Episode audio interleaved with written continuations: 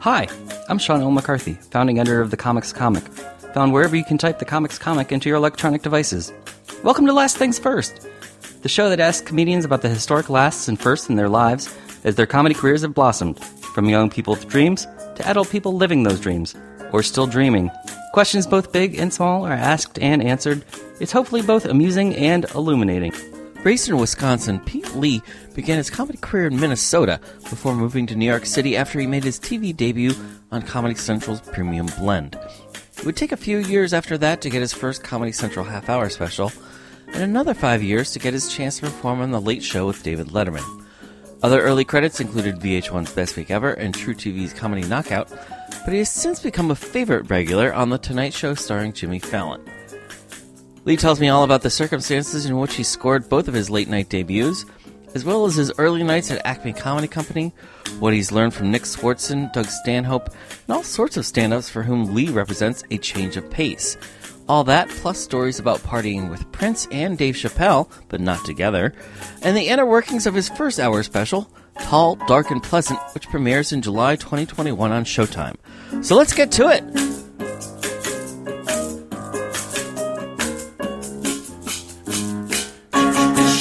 Wait, I so love- you were breaking microphones? Pete, Yeah. Peter Lee, not Yeah. manly man Peter Lee, has been breaking microphones left and right. since day one that's what i've been doing i uh so when i first started doing stand up uh you know you kind of emulate the comics that are around you and nick swardson was you know a great comedian that came out of minnesota and when i first started doing stand up like he literally was like his last night in minneapolis uh, was my first night of comedy. So i saw him and Oh, he was just so so larger than life and so um so physical that I was like, oh, that's what I that's what I'm going to do, and it really um it really was a way for me to take all of my nervous energy and just get to be on stage not nervous because if I was physical, I wasn't feeling the nerves. And I used to have this opening bit where I would do a whole thing about static electricity because I, I came up in Minnesota and I don't even know if this bit would work in more humid climates, but uh, I would do a whole bit about how, like, the original taser was in Minnesota. You'd drag your sneakers across the carpet, and then you'd walk up to somebody and like zap them. And uh, Sure. I would. Like- I would like do this whole physical act out where I'd go back and forth across the stage and I'd have the microphone in the mic stand and then I'd go up and I would shock the microphone and it would actually make like like a big shock noise like like an explosion but I ruined several microphones at Acme Comedy Club because of that. And the owner, Louis Lee, was like, he's like, all right, so you uh you made $150 this week, but you broke a microphone and that's $80. So you only get paid $70. I'm surprised that didn't make it into the documentary about Acme. yeah, it should have. It, it, it um yeah, the the I need you to kill documentary Right. uh and I mean Louis was one of those guys. I remember early on he you know he came up to me and he was like he's like you're a really you know you're you're a good writer uh, he was like you suck on stage but you're a good writer and if you keep coming back uh, he's like if you keep coming back i think your performance will catch up to your writing and uh, you know he was an integral part of that happening and I, I think it has now. I, I, it's 23 years later, and I'm like, I think it's caught up. So, last things first, congratulations on the Showtime special, Tall, Dark, Oh, thank and. Pleasant. Um, the purple backdrop, is that a Prince tribute?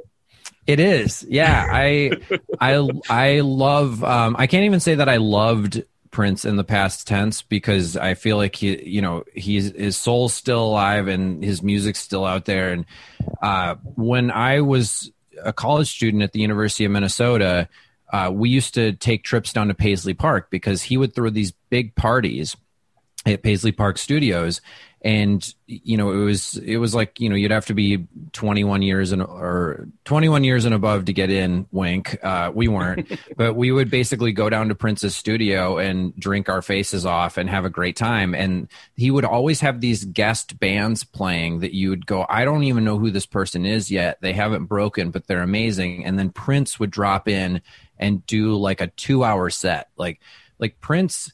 Prince, like in music, is like what Dave Chappelle is to us right now in comedy.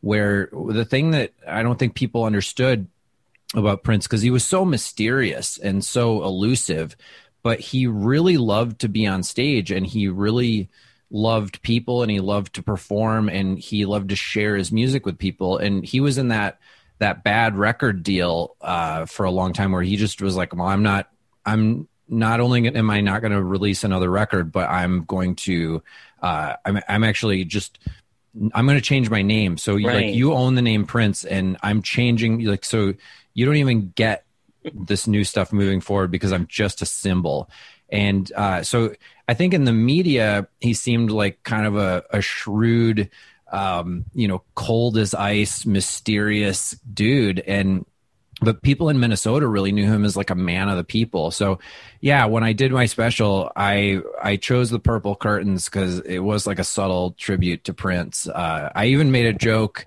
in one of the outtakes of the special that I, I'm like I'm like sorry I decorated this like we're in Prince's bathroom right now.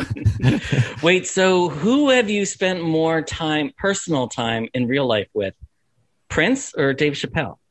Uh, Dave Chappelle. I've I've been lucky enough over probably like the last three years to spend a lot of time with him uh, at the Comedy Cellar, and uh, you know he's he's such a cool guy. Like um, the first time I ever met Dave Chappelle, I was sitting down for dinner. Uh, I was at the Comedy Cellar, and I did one of the um, I did one of the early spots on the 7 p.m. show.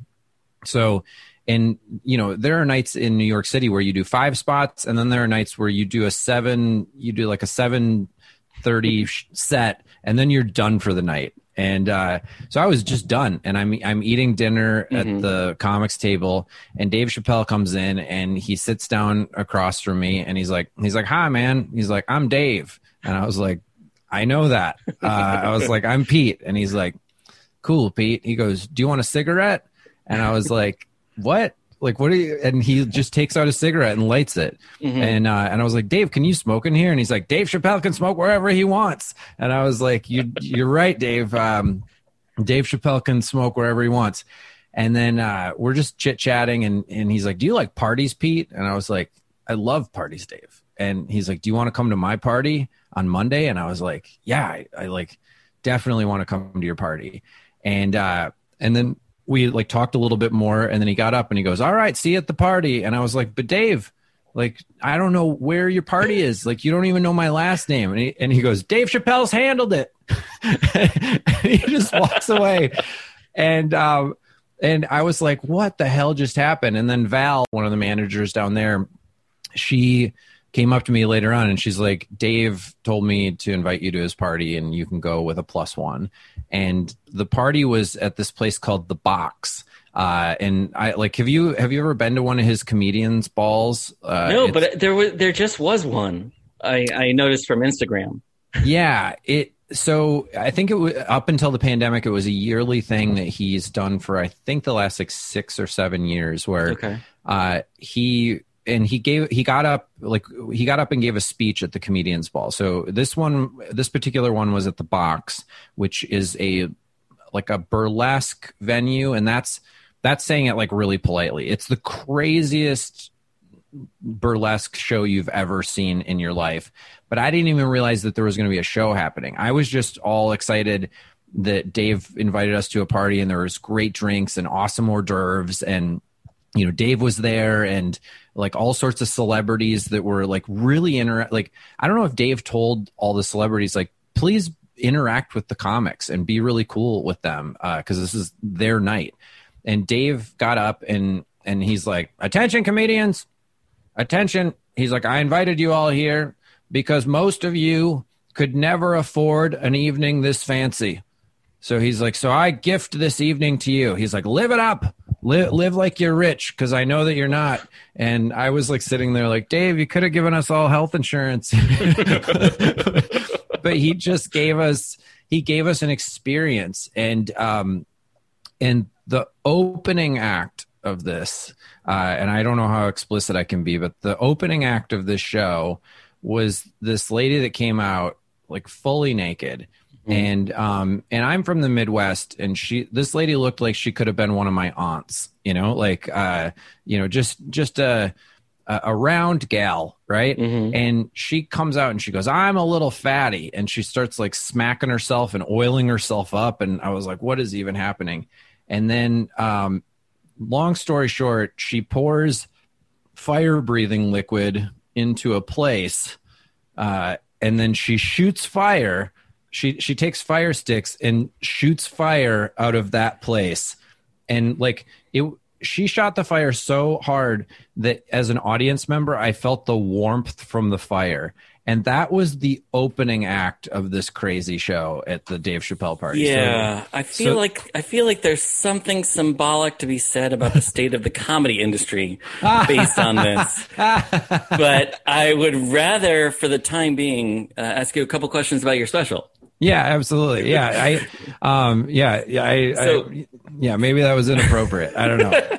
No, it's it's fine. It's just It's taking us down a path.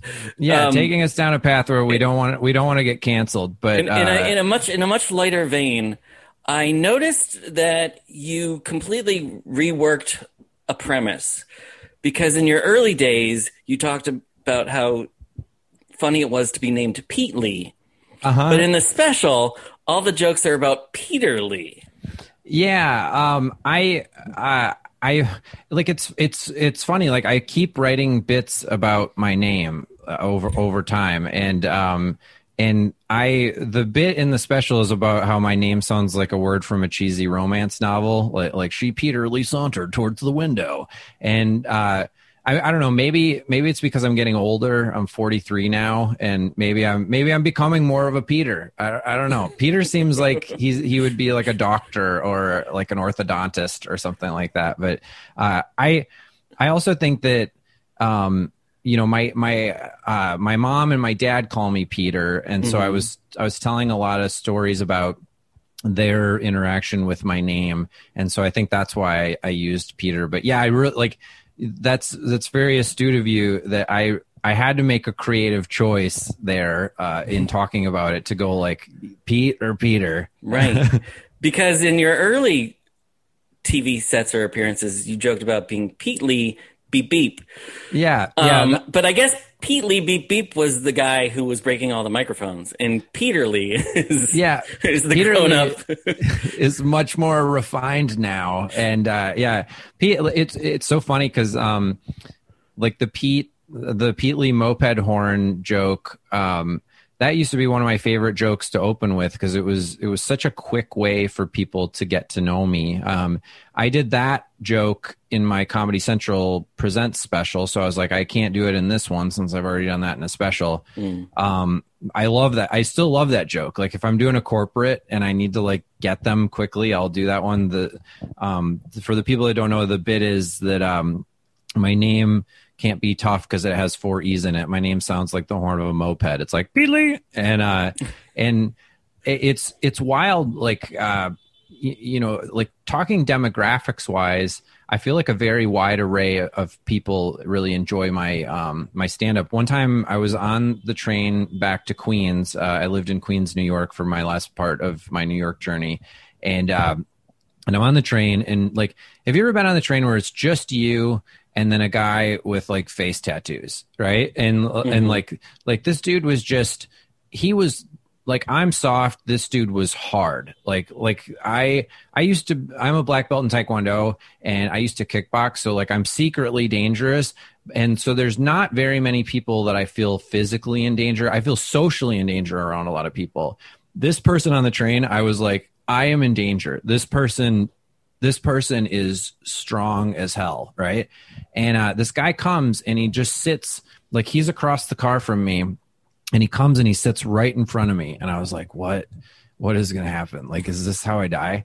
And uh and he leans over and he goes Peely. And uh and i was like what? No way. Oh my god. And he's like yeah. He's like me and my friends we watched your special and I, and like we just loved it man. And uh i was like sitting there looking at you like is that him?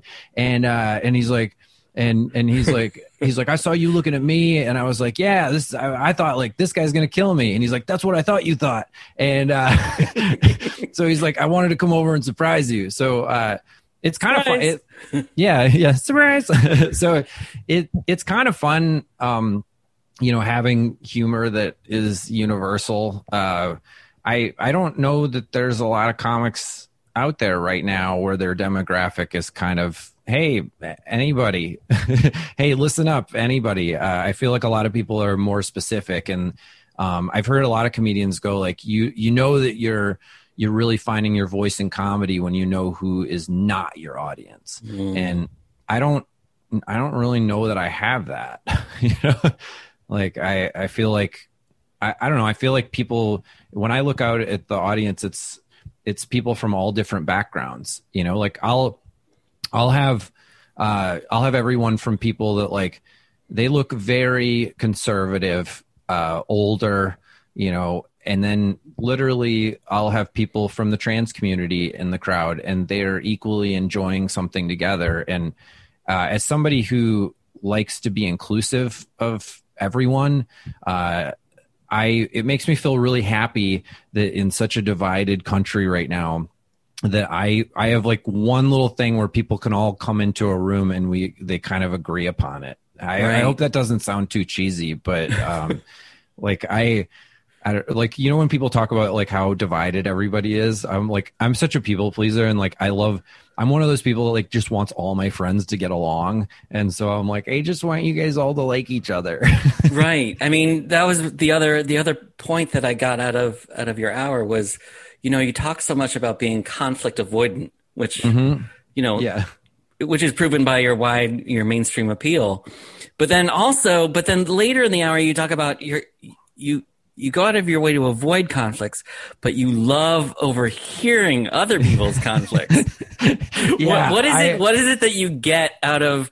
I'm not gonna. I'm not gonna spoil the story that you, you use in the special, but what is it that you get out of seeing other, seeing slash hearing other people get in fights? Is it a vicarious yeah. thing that you know that you don't want to do it yourself?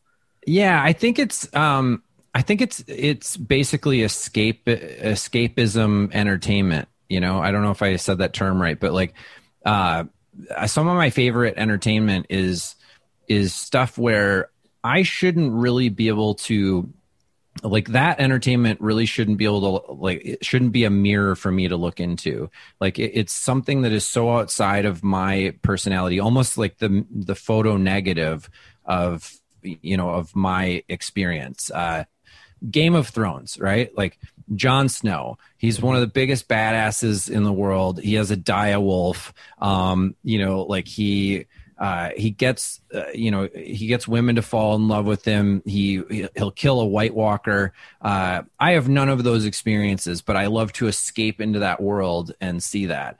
So similar to that, uh, if I I hate conflict in real life, so if I just see somebody that is like having like a like a no- knockdown drag out argument like i just I, I, say in my set like i will hover until it's done. Like i and and like i will be awkward. I'll kind of like hang out by a pole you know and like eavesdrop. I i love observing other people like other people in conflict.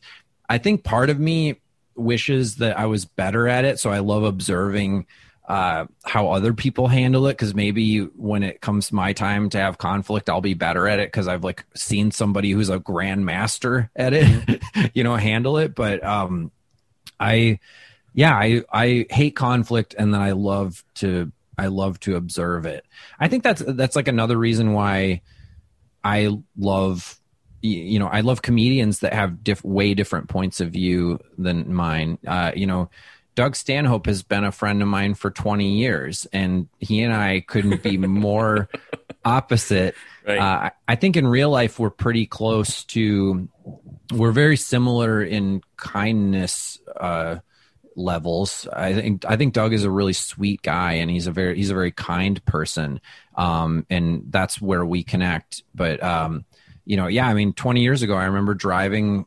I remember actually, I say 20 years ago, I I worked with him on New Year's Eve of 1999 in the Millennium, uh, and uh, yeah, so like I've known Doug for 22 years, and uh, you know, but I remember driving him around and like him being like, "Oh man, I don't know if that show was very good," or you know, like, oh, mm-hmm. "Oh man, I'm I'm having troubles with my girlfriend," and really talking to him on a human level and being like, "It's gonna be okay, Doug," and then him being, he's been really uh, I went through a divorce a few years ago, and I ran into Doug on the street, and he was like, "Hey, man, I, I heard you're having a tough time. You know, like, how are you doing?" And we like sat there and we had a really deep conversation. So, uh, I don't know. Um, my point behind this is that comedically, I love I love comedians that are the opposite of me. You know, Doug Stanhope. I would say Dave Chappelle. Uh, I think he's he actually shows a lot of empathy on stage, uh, especially in the setups of his jokes, and then his turn is like,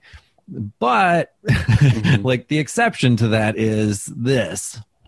So I guess it makes more sense to me now than that when you were living in New York, I saw you most often at the stand. Mm-hmm. Because the stand did not seem like the place that would be your home club. But based on what you've been telling me just now, that's exactly why it was your home club because you yeah. you're not the manly man but that was a very alpha it's a very alpha club. Yeah and um i it, it's interesting because i you know i was in new york for oh gosh uh, i was in new york for 12 years total and i would say six of my 12 years like none of the rooms worked me. Uh, i just was I wasn't senior enough. Maybe I hadn't made the right, you know, appearances or I hadn't gotten up in front of the right people. Uh, but I would get to do shows here and there around New York. Like I remember when I was warming up for my Comedy Central half hour, uh, I was literally doing late night at the comic strip to warm up for it. Mm. And I would go out on tour and uh, do colleges and different venues. But in New York, I just got no love. And then I did uh, I did a Letterman audition at the stand and I booked it. Like I was, I got on the show. I was like, they literally just needed to fill a spot. And so Patrick from the stand was like, "Yeah, Pete, do you want to do this?" And I did it. And then I was I was the one from that audition that got Letterman. and then I, the one I mean, afterthought that they yeah, put on the showcase. Yeah, is the and, one who gets it.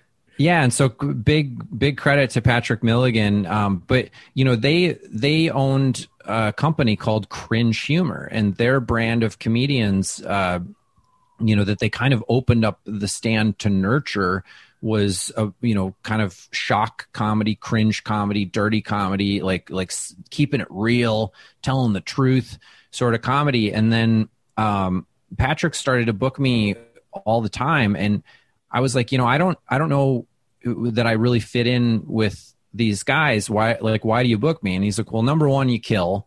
And he's like, number two, he goes, it's kind of like, like pitching in baseball. Like you're, you're kind of my change of pace guy. Mm. So like, if I had a show that was all cringe, it wouldn't work out. And then, so I throw up you and you're like a Labrador retriever and then it, it all works out. Uh, and you know performing at the stand also performing at the cellar uh, i think that that that shaped my my interest in other comedians but it also it shaped my preference for um for like who comes on the road and opens for me now that i'm i'm a national headliner. Because i prefer I prefer someone to open for me that's either dirty or edgy or more along the lines of of like a cellar or a stand type of a comic. Because I I want the crowd to be fully cracked and uh, I want all the subjects to be broached so that when I get up there I can kind of be a change of pace and like a breath of fresh air and it it actually like highlights who I am to have somebody before me be different and whereas I know historically, like I've opened, I've been the opening act for a lot of clean comedians, and you know, you get to the green room and it's almost scary. They're like, they're like, you got to be squeaky clean, and you know, everybody around's going like, oh, what can I say? What can I not say? And uh, I, whenever somebody comes to, the, you know, my green room at the back of a club, they're like, "What can I say, man? I'm, I've been scared all day." I'm like, "Let her rip." like say whatever uh, don't get yourself canceled um, you know like, like s- speak with your heart uh, you know but also just let let her rip and you know be as dirty as you want to be and uh, i it's funny because like i have i have some people that come out to my shows you know that are big jimmy fallon fans and they're jeff they're definitely fans of clean humor and um, some like some people will complain that i have a little bit of a dirty opener or whatever but the majority of people are like, I like that I saw a dynamic show, you know, like something happened there. And, but I, you know, I, I learned that from being at the stand and, you know, following uh, guys like Big Jay Oakerson and Ari Shaffir and, uh, you know, and then at the cellar, uh, y- you know, I mean, I remember there was a show where I went up and I followed Chris Rock, uh, Louis C.K. Uh, pre-canceled Louis, um, Chris Rock pre-canceled Louis, uh, Tracy Morgan, and then it was me, and so I had to follow that, and so you know I I could ne- I, I maybe it's because I'm a people pleaser, but I never want to limit anybody that's that's performing in front of me. Uh, I'm like just do what you do, and if I can't follow it, I shouldn't be up here. I just I just really kind of enjoy learning that you got Letterman kind of as a fluke. Not not that your talent was a fluke, but you got the showcase as a fluke. Yeah. But then also the stand was also that's also how you became a regular on Fallon, right? Yeah. Because Jimmy Fallon lived right by the stand or the old Yeah. the old he location? lived by the old stand so yeah jimmy has a place and i'm not blowing up his spot by saying this he literally makes videos of him walking to work uh you know to nbc and he leaves and he talks about that he lives in gramercy park it's like it's a really great neighborhood and the stand used to be right by gramercy park and uh i the story of how i got on fallon was that um i so you know i'm friends with a comedian named nate bargatze who's one of the best. He's and he's even more of a favorite of Fallon. yeah he's even he's he's jimmy's favorite favorite favorite. And so nate was just nate was kind of living in obscurity you know headlining some weeks some not. He was talking about how he was performing on cruise ships uh, just to get by. And uh, he was performing late night i think it was like a friday or a saturday at the stand and then jimmy just came in to have a drink like oh this this place seems fun. And he walked down the stairs and nate bargatze was on stage killing and then jimmy was like man i, I love him. And he plucked him out of obscurity put him on the tonight show and then uh, nate nate described it as like literally a couple days later jimmy's sitting on his couch and they're writing the sitcom pilot together and um, you know so i heard that story and i was having difficulty getting on the tonight show. I w- i submitted you know round after round of tape. Uh, the tonight show went through a lot of bookers before they got to their current booker michael cox. Uh, i got a lot of no's. Um, i was I was told yes when Ryan Williams booked it. He's now the booker of Corden, and then he left, and so I had a yes, and then he left, and it was a no. and um, so I was like, I don't know how I'm going to get on the show, but I just I I I had this gut feeling that it would change my life in some way. And so a friend of mine told me to read the book The Secret, and then I'm Sure. lazy. So well, I'm not lazy. I, I think I pr- worked pretty hard, but like uh, I'm a little bit possibly dyslexic. I listen to I listen to a lot of audiobooks, but I don't I don't read a lot.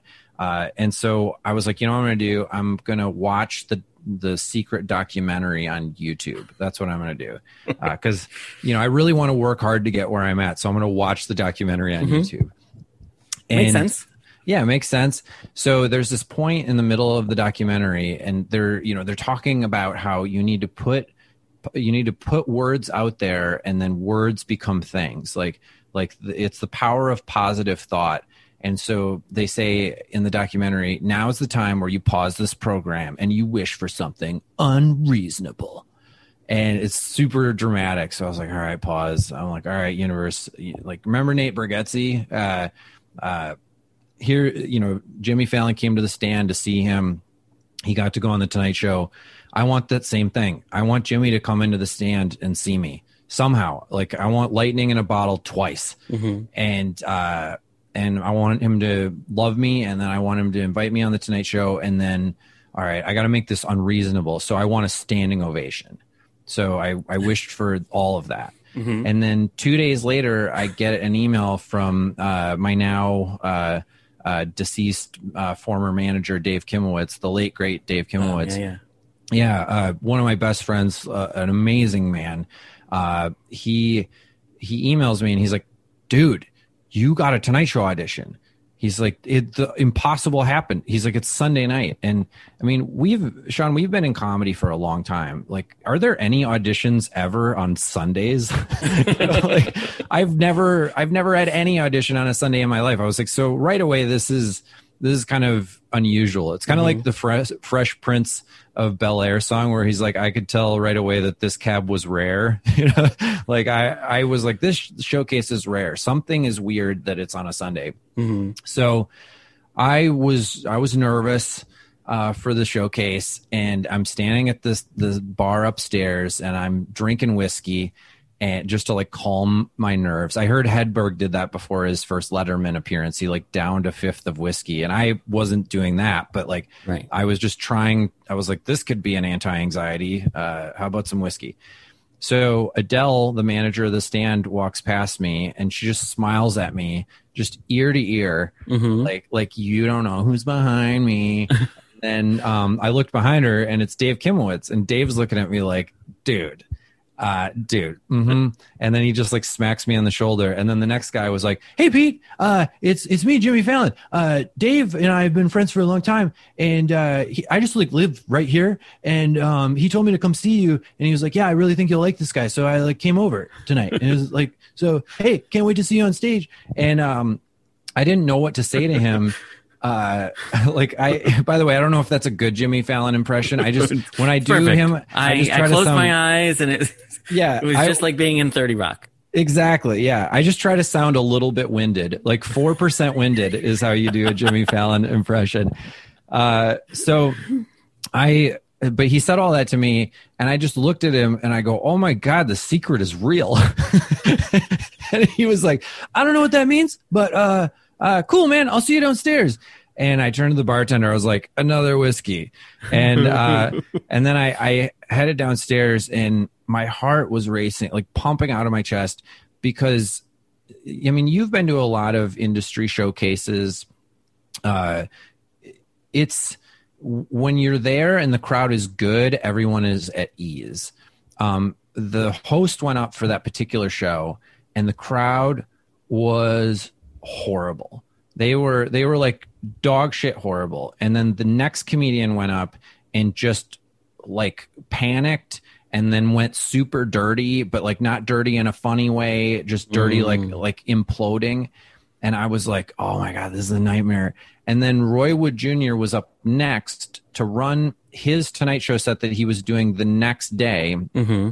in front of Jimmy Fallon. And Roy Wood Jr. is he just turn he turns to me and he's like, and I had to go up after Roy Wood Jr. And normally going up after Roy Wood Jr. is impossible because he he's a stone cold killer. Like he's one of he is a veteran that doesn't look like he's the, like a veteran. Like he he is he looks so young, but he's been doing comedy for I think like 25 years. He, he like I've looked up to him for so long, and so I remember thinking this is actually good because just like football, like he's going to be my lead blocker with a tough defense. Like Right. like he and Roy went up there and killed instantly.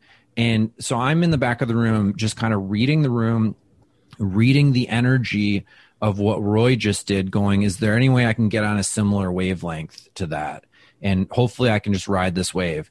The host comes up uh, after Roy, brings me right up, which thank God he didn't do any time because the crowd hated him and uh, and then I went up and my opening joke crushed, and I remember thinking like, okay, like thank goodness. And then uh, everyone in the room was a little bit tense because Jimmy Fallon's there, and in New York you don't acknowledge a celebrity in the crowd. Like no, that's why that's why celebrities love New York City is because they can walk around with relative anonymity because people won't bother them.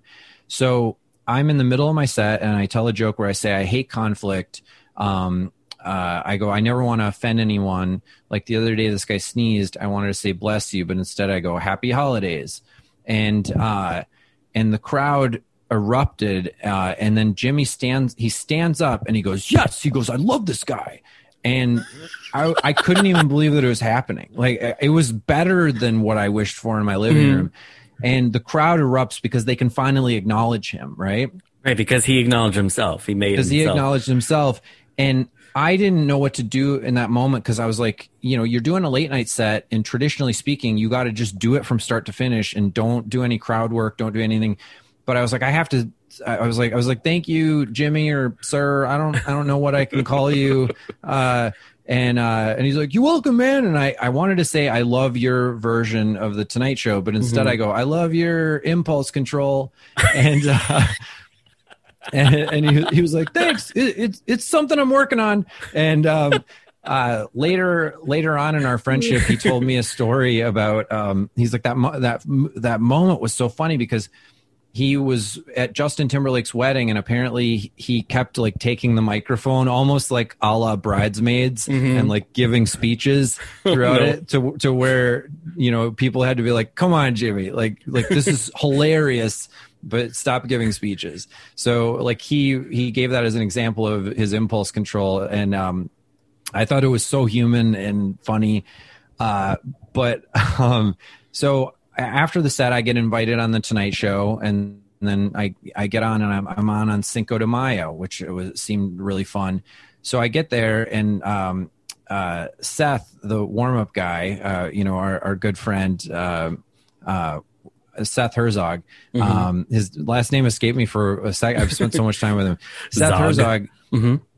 the Zog. Um, so it was one of those two show, uh, like two show nights where they're taping Okay. two shows. Right, so that way And- he can have Friday off or something. Yeah. You can have Friday off, and uh, so first of all, I got to the Tonight Show uh, super early and su- before the first show was even being taped. Ooh. And um, they had all these puppies there for my episode. It was me and Gisele Bündchen, the supermodel, uh, wife And to Tom. Brady. Yeah, and puppies. And so I was like, I was riding up the elevator at 30 Rock, and my heart was just pumping again, like, oh, what's this going to be like? And Jimmy just happened to be, kind of be by the elevator with one of the puppies. And I and it's like ding, and the door's open, and Jimmy's like, "Oh, hey Pete." He's like, "Do you want to hold a puppy?" And I'm like, "How can I be nervous when the host of the show was like, "Do you want to hold a puppy?" And uh, it, and so I'm holding. That's why they're emotional support animals. they really are like i got emotional support right away and this like this you know little uh yellow lab uh, or golden retriever i don't even know what kind of puppy they were but this was like licking my face with its puppy breath you know puppy breath how it's like you could you could put that in a candle and you'd be like oh that's soothing but um and then I, I hung out forever at the Tonight Show, and Jimmy came to the dressing room a couple times, and the Roots swung by just to say hello. Like like they're so cool, and um and then so I felt decently comfortable by the time I went on stage, uh, but then I'm back then I'm backstage, and I'm I'm sweating. I'm going, oh man, I hope I hope this is gonna be good. And uh, Jimmy uh, Jimmy starts my intro and he's like, no, man, this doesn't feel right. And I was like, oh, oh, that's a bad sign. And Jimmy's like, hold on, you guys, do you mind if I come out and like I warm you back up a little bit? Uh, he's like, he, he's like, I just, I really want you to be warmed up for this next guest. And he does, Jimmy just does stand up for like maybe five minutes and warms the crowd back up himself. And then he goes, this next guy, he goes, it's really special to me that to have him on the show because he's like, I discovered him personally by going to the stand comedy club. Uh, so like, please treat him like he's my friend. And the whole crowd is like, it's Cinco de Mayo. They've all been pre gaming and drinking before it. And they were like, yeah, Jimmy, if he's your friend, he's our friend. And, uh, and so, uh, he goes back to the desk. He does my intro. And when I come out, the crowd goes wild. and because he's already given them Yeah. almost like a like a Bob Costas pre-Olympics uh, human interest story Right. about me, and I so discovered him. He's my friend. he's my friend. You know, this is his story, and so uh, so I go, I get out on stage, and the crowd is like easy from the get go, and I was thinking, man, my first couple jokes aren't even my best jokes, so. What's going to happen when I get to my closer? Like this, like I felt really good, and um, and then I got to my closer. I hit that last note, and the crowd stood up, and I got the standing ovation. And um, I remember thinking, like, I know that I wished for this, but there must be a sign above me that says that says stand up. Mhm. Like, there's probably one that says applause, laughter, just stand up. You know? right. There's So- got to be a standing ovation sign. yeah, so like I didn't do this. There must be a standing ovation sign. And Jimmy came and he hugged me and he's like, he's like, oh my God. He's like, you're getting a standing ovation right now on the Tonight Show. And I like it started to hit me. He- He's like, this is a rare moment. He's like, we've never had a comic get a standing ovation on the Tonight Show. He's like, this is the first one. He's like, this is the first one. And I like, I started to get emotional and overwhelmed and I was like, I'm I'm gonna cry, Jimmy. I was like, I'm gonna cry. And he and I are still mic'd up with our lavalier mics.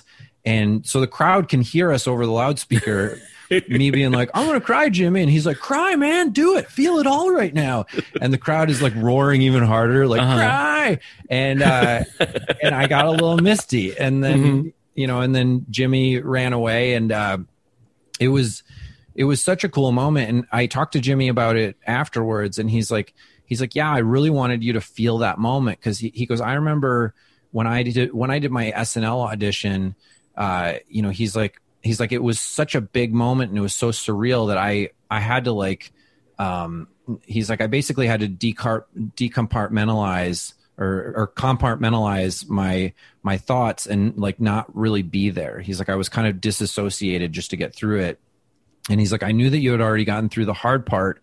So i wanted you to like like appreciate he's like i needed you to like snap to and be in the moment to like really feel that moment. And he's like and it doesn't it doesn't matter if it was overwhelming. It, it's fine. And uh I, it was it was such a cool thing. And um it, it was also unreal because i came out into the hallway and brazilian supermodel gisele Bündchen is running towards me like like she's my sister and we've spent our whole lives together and Mhm. she's proud of me.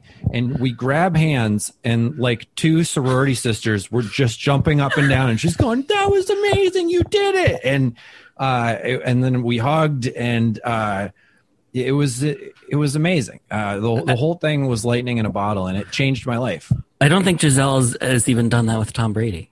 I don't think that she has. I've seen him win Super Bowls where she's like, "Attaboy." yeah, she hasn't grabbed his hands and jumped up and down. yeah, she's like, she's like, but seriously, Tom, when are you retiring? Uh, your your family wants to spend more time with you. So, so Pete, how? So how then? Like you got to see the secret come true in amazing fashion. So how then? You know, you you said in those first years after you moved from from Minnesota to New York, you couldn't book anything. Like you couldn't even book S- SVU. Um, how did you? How, how in those early years? How did you persevere? Um, I just kept hitting up mics around New York, and I I would I would go and sign up at you know the Creek and the Cave. Uh, the Pit had an open mic where the whole audience was just comics, and you would sign up and do two minutes. And uh, you know I, I'd hit up the Pit. I would go do late night at the comic strip every single night that I could. Um, you know every every once in a while somebody would put me on their produced show and i would actually get to do you know like a real show at stand up new york or gotham or you know or something like that um, but then i just i just kept going on the road and honing my craft but i knew that it was important to do spots around new york city because uh, if i was ever tapped to perform in new york city i knew that i had to be ready for that. Because you know new, new york is its own animal. Uh, you can be so funny every single other place but New York City and but then go on stage in New York and bomb. And I think that's because most of the places on the on the planet the crowds come out hoping that you're funny and wanting to support you. And in New York like even the even the tourists are they've become New Yorkers in this tiny little window of time that they've been there. And when you go on stage the New Yorkers and the tourists combined they kind of have this vibe like hey i'm comfortable if you're uncomfortable. So like like if you bomb we'll sit here and just judge you. And uh so i knew that i had to like i had to cut my teeth there. And you know it, it was like a necessary step in entertainment. And i think i think there's a reason why the best comedians in the world have have gone through new york at some point you know? Um, a lot of the best la comics have lived in new york at some point. And i'm i feel really grateful that i was there and i and i cut my teeth there for 12 years. So then, where does Duck Dynasty fit into all that? my my friend josh wade um, he was the executive producer for duck dynasty Mhm. and it was their last season and so he wanted me to help him with some punch up work. Uh, okay, because you know Duck Dynasty was what they called a scripted um, reality show where. Uh, and I don't know this to be a fact, but I'm sure that the Kardashians are a scripted reality. Uh, I, a lot of a lot of those reality shows, the first season is actual reality, and then they're like, "This is a hit we need to script this like it's a two act sitcom where you know there's a problem that happens uh, they make the problem worse by trying to make it better and then uh, it morphs into like them stumbling into a solution. And so my friend would basically write the story for each episode. Uh, he would he would come up with with the template for it but then there were these moments where all the guys would be sitting around the shop talking or wherever they were at mm-hmm. and uh, and they needed funny one-liners to say. And so these guys weren't going off of a script, but it was it was one of those situations where, um, you know, like I would write lines to basically whisper in Willie's ear or you know Uncle Si's ear mm-hmm. to go like, "Hey, when you're making your point about the goats that you put in his Cadillac Escalade, uh, this this would be a really funny one liner that you could say." So, and those guys were so witty and quick and likable and i was i was struck right away by how good they were at instantly internalizing a punchline and then being able to deliver it perfectly and uh, you know because they had done they'd done so many seasons of it leading up to that and you know you and you wouldn't give them a ton to remember. You'd give them two sentences. Hey some somewhere along the line just say what you're going to say but mix in these two things. And uh, so it was it was really fun. And it also was fun to write you know to write for something that was uh you know outside of my point of view. You know like i had to i had to kind of write for uh you know like a fun redneck point of view. And uh you know like it's almost the photo negative of my point of view because like like their their point of view is like like hey i'm a guy that doesn't give a shit. And my point of view is like i care about everything. Like I care about everything. So um, it was fun to you know kind of write the inverse of my material for a little while uh, but still use some of the same kind of creativity and cuteness that I, I use in my set. So did that experience then help um, make you more comfortable with the idea of moving to la and, and uh, going full hollywood yeah, I well, I moved to LA because I met a girl out here. I met a girl that lived out here and um, I I wound up moving here just to be closer to her because oh, okay. um, I, I fell in love. It was I fell in love with her, and I called up my friend Nikki Glazer, and we went out to lunch one day. And Nikki was like, "Well, regardless of what ha- ever happens with this girl, um, she's like you as a person in comedy." just like I just said, like every comedian should live in New York for a certain amount of time. She's like, as someone who is in comedy and in in entertainment, she's like, it's crazy to me that you've been in entertainment for over 20 years and you've never lived in LA. And like you basically have almost no connections out there and you maybe have a couple friends, but she's like, you have to go out there and really put down roots and not leave there until you're you're embedded in that community um, and I moved out here and I just loved it right away. Uh, like everyone at the cellar, when they gave me my going away party and at the stand, uh, they were like, they were like, ah, you'll be back. They all come back. and then I got out here and the weather was so great and it's mm-hmm. just so conducive to my personality that I was like, I don't think I'm moving back to New York. Uh, I, I, I try to go back to New York, even in the pandemic. I came back to New York and just to do comedy, but, uh, I try to come back there like maybe a couple days a month. I'll, I'll come back like four days a month, and then I I, I call it just like getting in the gym because you can do like five to six sets a night, and I write so much material in New York, and then I come back to LA and I enjoy life, and then I go to New York. I write here as well, and um, by the way, I'm still. I'm still hitting up mics out here. You know, uh, I went and I did a, a, an open mic in Burbank last night, and tried out new material. Like it's, I, I think new material is the drug of comedians, you know, um, and I can't get enough of it. But well, especially now that you have a new hour coming out on Showtime, you're going to have to write a whole bunch of new material. So Yeah, I've I've already the the crazy part is that um you know my my special is pretty much like my best stuff from the start of my career like 23 years worth of it and then I even riffed some things on stage. So it's literally like from the first day I ever did stand up to the you know to when this was recorded it is an encapsulation of 23 years of material and then uh now over the course of uh I guess it would be April, May, June, uh, July. So over the course of four months, I've now been tasked with writing a new hour that's just as good as that one.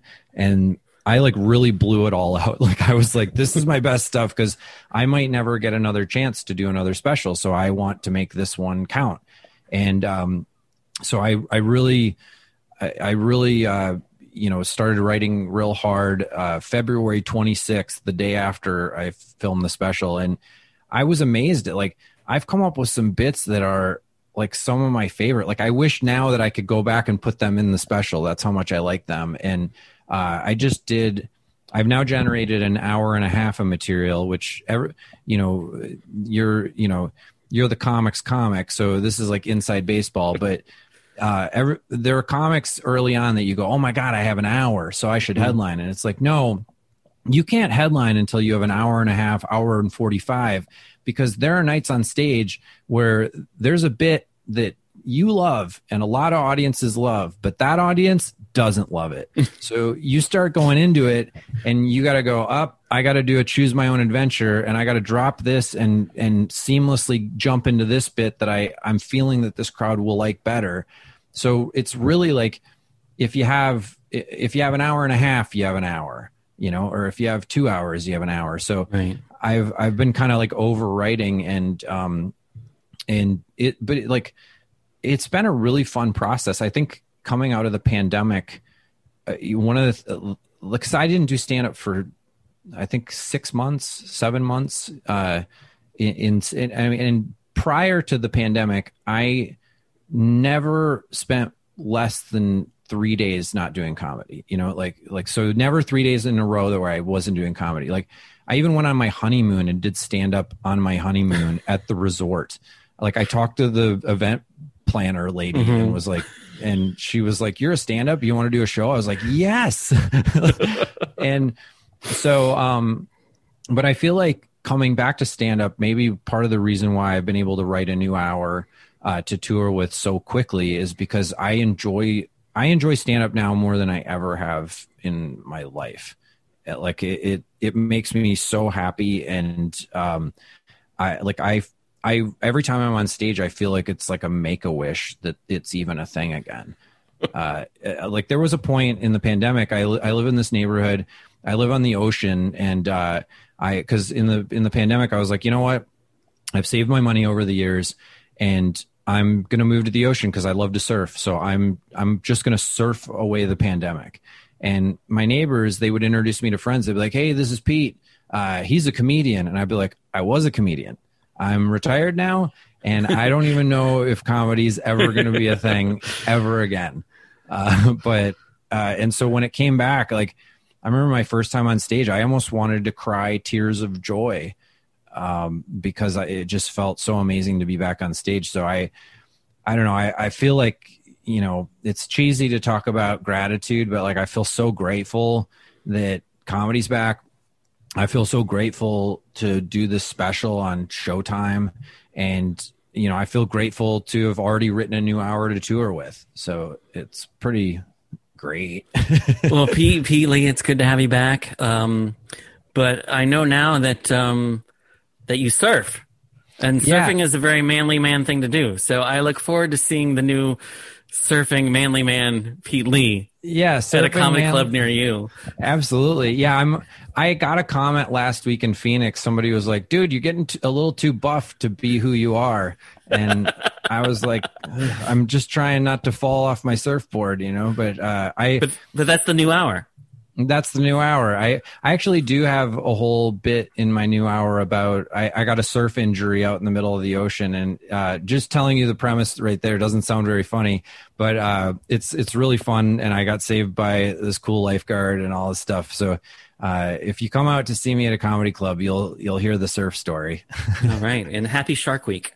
Happy Shark Week, exactly. Yeah, and I'm like, you know, just to like nerd out for a second about you like I, when i first moved to new york like in those in those like first six years that i lived there i you know i'd always read your pieces uh you know like uh and i, I remember i met you we were, we were over at qed in long island city was i think where i first met you. And i like i geeked out and i was like dude oh my god. I was like i was like sean i'm I'm Pete Lee, and uh, I love your stuff. And I've just always wanted you to write about me, uh, you know, because I, I, read all of your, you know, I read all of your articles. And you were like, I was, I'm, I've been told that I'm a little much, and uh, and you were, you were very kind to me, and uh and you were like oh thanks man. But i could tell that you're like is this how i die? Like like is is this my stalker? What what is up no you were my you were my tattoo artist or my, my, tattoo ta- guy on the subway. Yeah i right? thought you were gonna kill me and then you came over and you said feely. Feely feely. You were and that guy for me i was that guy for, that. for, for you and and then uh, I remember I got to be on uh, Last Comic Standing season six as a semifinalist, and then you wrote a little blurb about me, and it was really kind. And then you posted the YouTube clip of you know from NBC of the thing, and uh, and I just thought that was so cool. Like like I went around for like a whole week in New York, and other comics would be like, "Dude, I saw you on the comics comic," and I'm like, "Yeah, you know, I mean, I'm just a guy." Uh, I'm just a guy, really, but like whatever. But well, so Pete, that's that's really um, I really appreciate that. It's, well, uh, you're you're a beloved member of the community. Um, you're so respectful of comedians, and like you know, I, you know, we love you, man. I man, yeah. it's gonna it's gonna pay me to trash your special now. yeah, right. this is how I'm trying to curry favor with you, so you don't so you don't trash oh, it. It's gonna it's gonna burn so bad. Pro- problematic comedian Pete Lee. he can't avoid. This is the one conflict he can't avoid. Yeah, is my article about him. Pete, thank you so much. Oh my god, thank you so much for having me on this. This made my day.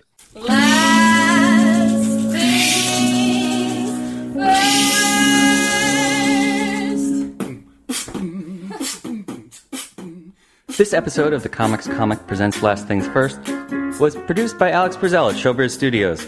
The music by Camille Harris and Shockwave, logo by Giggle Chick. Please check out my website, thecomicscomic.com, for more interviews, reviews, and comedy news. Become a paid subscriber at patreon.com. I'm your host, Sean L. McCarthy. Thanks for listening.